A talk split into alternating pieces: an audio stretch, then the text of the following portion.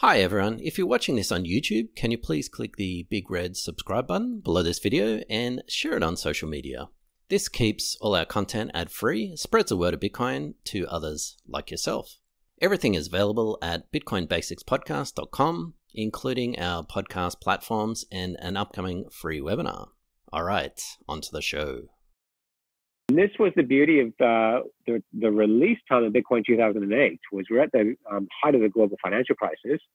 Governments were too busy to pay attention to Bitcoin. They actually could have very easily controlled it back then, but they were just too busy with the global financial crisis, which is what we are potentially on the cusp of again today. This Mexican beer crisis that has sparked a sell-off in markets um, could potentially just be the beginning of, an, of another huge global financial crisis. So I think they're just going to be too busy to pay attention to Bitcoin again. This is the Bitcoin Basics podcast with your host Ferris, that's me, and Gordon from CoinCompass.com. We're Bitcoin advisors and educators supporting business and individual investors to safely buy, store, and control their private keys, Bitcoins.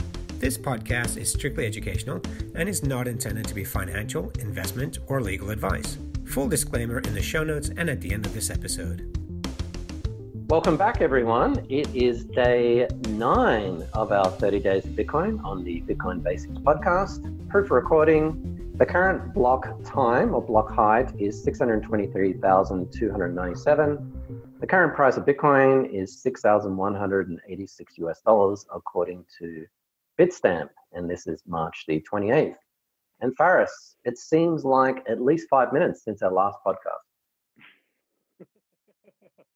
yeah, probably even less. Yeah. So let's get straight into part two. Part one, we talked about decentralization. Um, a reminder of the question. One of the things that makes Bitcoin really interesting to me is its ability to decentralize uh, currency. a lot of problems have come with government monopolies over currency. Um, and that the ability of the technology to the peer-to-peer technology to decentralize that authority is good in a lot of ways, but it also makes it a threat to the, those power structures. And I'm curious what the ramifications are of that. Like we've seen countries uh, make moves to try to uh, keep people from using uh, Bitcoin. I wonder how you see that playing out. Can can countries and governments, power structures, uh, can they keep people from using Bitcoin? Can they pass laws against it? Uh, can they um, uh, can they wage like an economic war on it and sort of drive down the currency? What are the things that can be done to uh, fight against uh, Bitcoin? And uh, do you see those as being problematic to investment in the currency? Again, great question, thought provoking. And I will list some of the possible threats to Bitcoin. And sorry, Gordon. Sorry, you before you do, we do want we do want to mention that we we addressed the first part of this question in our previous episode. So this was such a loaded question that we split it into two. So episode one, we talked about decentralization and peer-to-peer. Uh, this episode, we're talking about the second part of the question, which is threats to Bitcoin and driving down the currency. Sorry, Gordon. No, excellent recap. So I'm not going to get too conspiratorial, but I was just thinking about some of the threats to Bitcoin because I don't want to be one of those Bitcoiners who's like, yeah, Bitcoin's going to survive forever. There are no threats. Um, don't worry about it. As I turn off my air conditioner. So I'm just going to list some of the threats, and Faris, you can take over from there. The unlikely but possible threats to Bitcoin, at least in my opinion, besides the fact that there could be some kind of uh, technological event that you know wipes out all technology, we've probably got other bigger problems um, than not being able to um, get our Bitcoin. We're all sort of using fire and stone and that kind of stuff. Some of the threats could be some sort of government sponsored uh, attack on Bitcoin, whether that's to attack the hash rate or what is the computational power, the computing power of the network. Maybe that's a quantum computing. So, for example, the government could co-opt a university or universities or maybe Google or one of the organizations to use quantum computing to attack or reverse the Bitcoin network. There could be some software bugs in Bitcoin, whether they're unintentional bugs. There have been bugs in the past, some really serious bugs, like the ability to basically print infinite amounts of Bitcoin. That could also be co opted. So there could be, for example, some three letter agencies posing as Bitcoin developers, and they could sneak some backdoor stuff in there. There could be some sort of censorship and sabotage. So, for example, internet service providers could have a decree from the government to say, yeah, we're not going to allow any Bitcoin traffic. That actually would be a fairly huge um, attack on Bitcoin because you could imagine um, people's homes and offices or even Wi-Fi's, uh, Wi-Fi from cafes banning Bitcoin traffic. But in my mind, there are really four realistic threats to Bitcoin. One is centralization, and that is the centralization of mining and Bitcoin development, software development. Two is regulation and laws banning Bitcoin. Three are competing currencies and four, I'd have to say it's a little bit um, out of left field, is some kind of self destruction. There was some argument within the Bitcoin community. It forked or it basically split like it's done in the past, and people lose interest, and basically Bitcoin sort of um, doesn't get adopted, and sort of everyone sort of loses interest and gets bored. Um, that's what I came up with. Uh, how about you, Faris? Okay.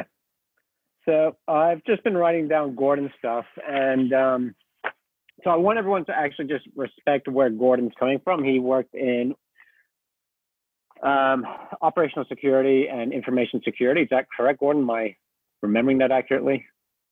Yes, InfoSec. Okay. InfoSec and OPSEC for one of Australia's largest banks. So Gordon actually comes from this background where this is what he did. He prepared and planned for the worst for one of Australia's largest banks. This is his professional background that he's bringing to Bitcoin. So Gordon is the type of guy where he actually does do his research and prepare for law, the worst case scenarios. Now, a lot of what Gordon said will make sense to, uh, will not make sense to a lot of you, and that's okay. Um, I just want everyone to respect where he's coming from, the fact that he actually does do this work on a daily basis, and he simply does not want to be naive um, or look at Bitcoin through rose tinted glasses, which is why we go through this stuff together and we actually advise people on these, these threads. So I want to go through so all the stuff that Gordon mentioned, um, electromagnetic pulse, wiping out Bitcoin. We, uh, we've heard this argument many times. Not worried about it. That happens. So many things to concern about. Mm-hmm. Uh, government attack on the hash rate, that is something where we will have to talk about in a more detailed episode. Just a reminder this Bitcoin basics is just the basics. Uh, a hash rate, 51% attack. These are things you don't need to know, but if you want to know, we will explain them in a separate episode. Uh, software bugs. This is actually an interesting one because this is an internal threat. So things I would actually agree with Gordon on is my concerns for Bitcoin would be internal threats and not external ones. And any historians will know governments, sorry, not governments, empires fall from within. They fall because they branch out too far, spread themselves too thin, and loosen their defenses. I would say Bitcoin the same way is the threats to Bitcoin would not be from external forces, but from internal ones. Um, and in a separate episode, which we'll have to dig up, we've talked about open source, where Bitcoin is open source, much like Linux, um, and that's actually much more beneficial. Another separate podcast entirely for that one. Uh, so Gordon's key concern was ISP, Internet Service Providers being shut down Bitcoin. We've seen this being attempted in China and India, and you can just, if you know what you're doing, you can just go to an exchange in Japan, you know, exchange anywhere else. I do not see a coordinated global attack on Bitcoin. Um, there are some countries who see Bitcoin as there's a lot of people that made money in Bitcoin. It is the future. There's a lot of jobs in blockchain. I don't see that happening. I don't see a global coordinated attack on Bitcoin. Mining centralization, it's actually becoming more and more decentralized. If you don't understand what I've just said, I will point you to a newsletter where we wrote about this. Regulation, same as ISPs. I'm not worried about it. So competing currency, this is something I do want to talk about. Um, and this was what the question brought up is how can governments basically um, how did he phrase it sorry um, uh, drive down the currency so drive down the currency means how can they attack it and drive down the price now it's possible to do, and it would be very, very, very expensive. I think we did the math; it'd be like sixty trillion dollars to attack Bitcoin. But you have to ask yourself, why are they doing it? Um, sorry, yep, Gordon, you have something to point. Yeah, I knew I knew this would come up, and I I, I won't go into it, I promise. But according to Crypto51.app, currently as of March 28, 2020, it would take $556,722 half a million dollars US to maintain an attack on the Bitcoin network. Do you want to learn how to safely buy and securely store your Bitcoins? Coin Compass is running a free two hour webinar on Sunday, the 19th of April. For session times and to register, go to coincompass.com forward slash webinar. Yeah, so with that, I remember going to that, and that was just explaining it per minute. But um, so I did the math, and I think it came to about sixty trillion dollars to completely reverse engineer the network, not reverse engineer, but destroy the existing blockchain of ten years. So we don't want to go into detail on that, but it would basically cost a lot and a lot of money to do so. Um, right now, um, you know, we're at the end of March. Government's are already facing a global pandemic. Um, and this was the beauty of uh, the, the release time of Bitcoin 2008 was we're at the um, height of the global financial crisis. Governments were too busy to pay attention to Bitcoin. They actually could have very easily controlled it back then, but they were just too busy with the global financial crisis, which is what we are potentially on the cusp of again today. This Corona, um, sorry, have to edit that out. This Mexican beer crisis that has sparked a sell-off in markets um, could potentially just be the beginning of, an, of another huge global financial crisis. So I think they're just going to be too busy to pay attention to Bitcoin again. And so, yeah, very, very good question. But um, yeah, I don't see external threats to Bitcoin because there's just nothing, it's just too robust and too expensive to go after. And the network has actually been growing for 10 years and uh, Gordon mentioned boredom. It could die boredom. I don't see that happening. There's just so much development going on. Uh, last year, we saw a lot of hedge funds, private money, people that control billions of investment money start to get on board. So we are seeing the beginning of a new wave of people getting into Bitcoin. Yeah, very good points, Faris. I want to bring up one point, which is nuanced because a lot of this um, is new technology and uh, sometimes we do get lost in the weeds. There's really two layers at work here. There's Bitcoin, the technology. So that's at the end of the day, it's an amazing technology and invention, but it's just software and it's not nothing magical. It's software or a protocol.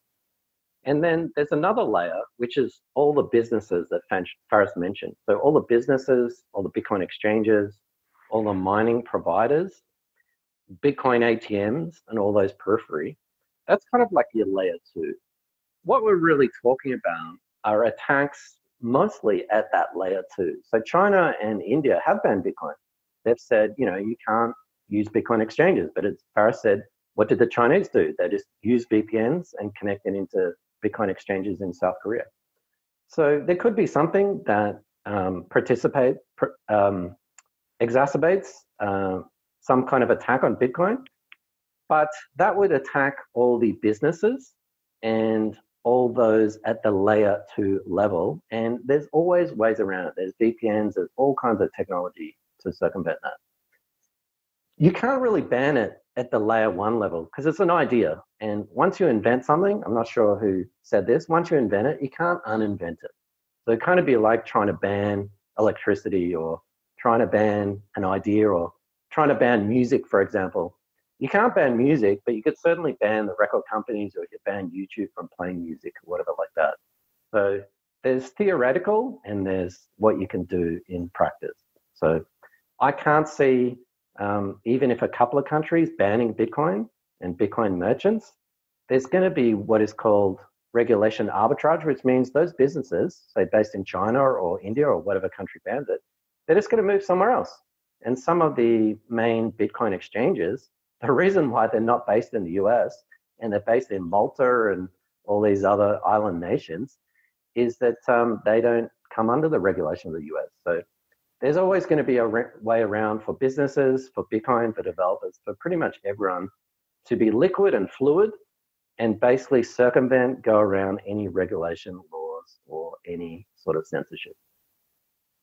Yeah, that's a really good point that Gordon's brought up there, the layer one and layer two. I actually had not thought of it that way. That's excellent. And um, if you go to our website, uh, coincompass.com forward slash newsletter, our March and April newsletters are actually about this topic because we're seeing huge shifts right now around the US dollar and global currencies.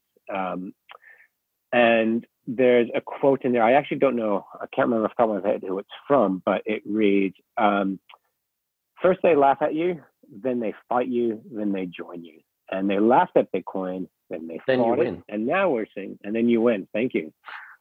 um, yeah, first they laugh at you. Don't stop at laughing. Find you, then they join you, then you win. So what we're seeing now, we're actually towards the beginning of the join stage. People, we're seeing um, global governments now basically start to say, oh, we want to adopt our own digital cryptocurrency. So that's what we've been writing about in this latest newsletters is governments are now saying, well, hang on, this Bitcoin thing is actually not going anywhere. Maybe we should look at implementing this technology ourselves. So they're at the joining phase now.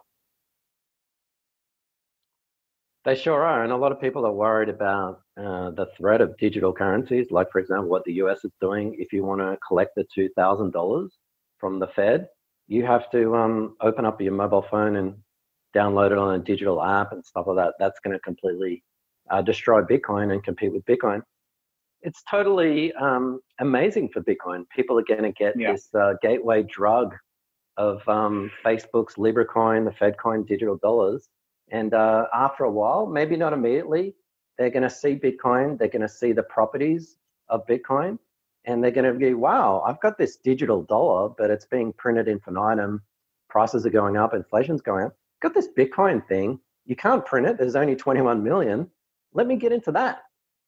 Yeah. No, I couldn't agree with Gordon more. Absolutely. What we're Super seeing now on a macro on a macroeconomic level is actually very good for the coin. All right. Well, uh, we hope we've answered that question. And remember, everyone, if you think we haven't answered that your question, please get into contact. If you have your own question, go to www.coincompass.com forward slash ask and upload any question. And uh, Gordon, what else can people find at coincompass.com? I don't know of anything they can't find at coincompass.com. Educational material. We've actually done quite a few YouTube series, so video guides on that I'm going to update buying Bitcoin, storing Bitcoin. Of course, our podcast, and uh, Faris also does some market Bitcoin and markets updates from time to time, and uh, newsletters, as he said, and ebooks and everything else. So hit that up, share it with your friends, and um, we hope you are enjoying our 30 days of Bitcoin. Great. Thank you, everyone.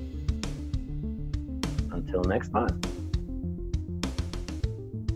Thanks for watching or listening. Please visit coincompass.com slash free to register to our socials and discover other free content. Subscribing, liking, and following helps this content remain ad free. Until next time.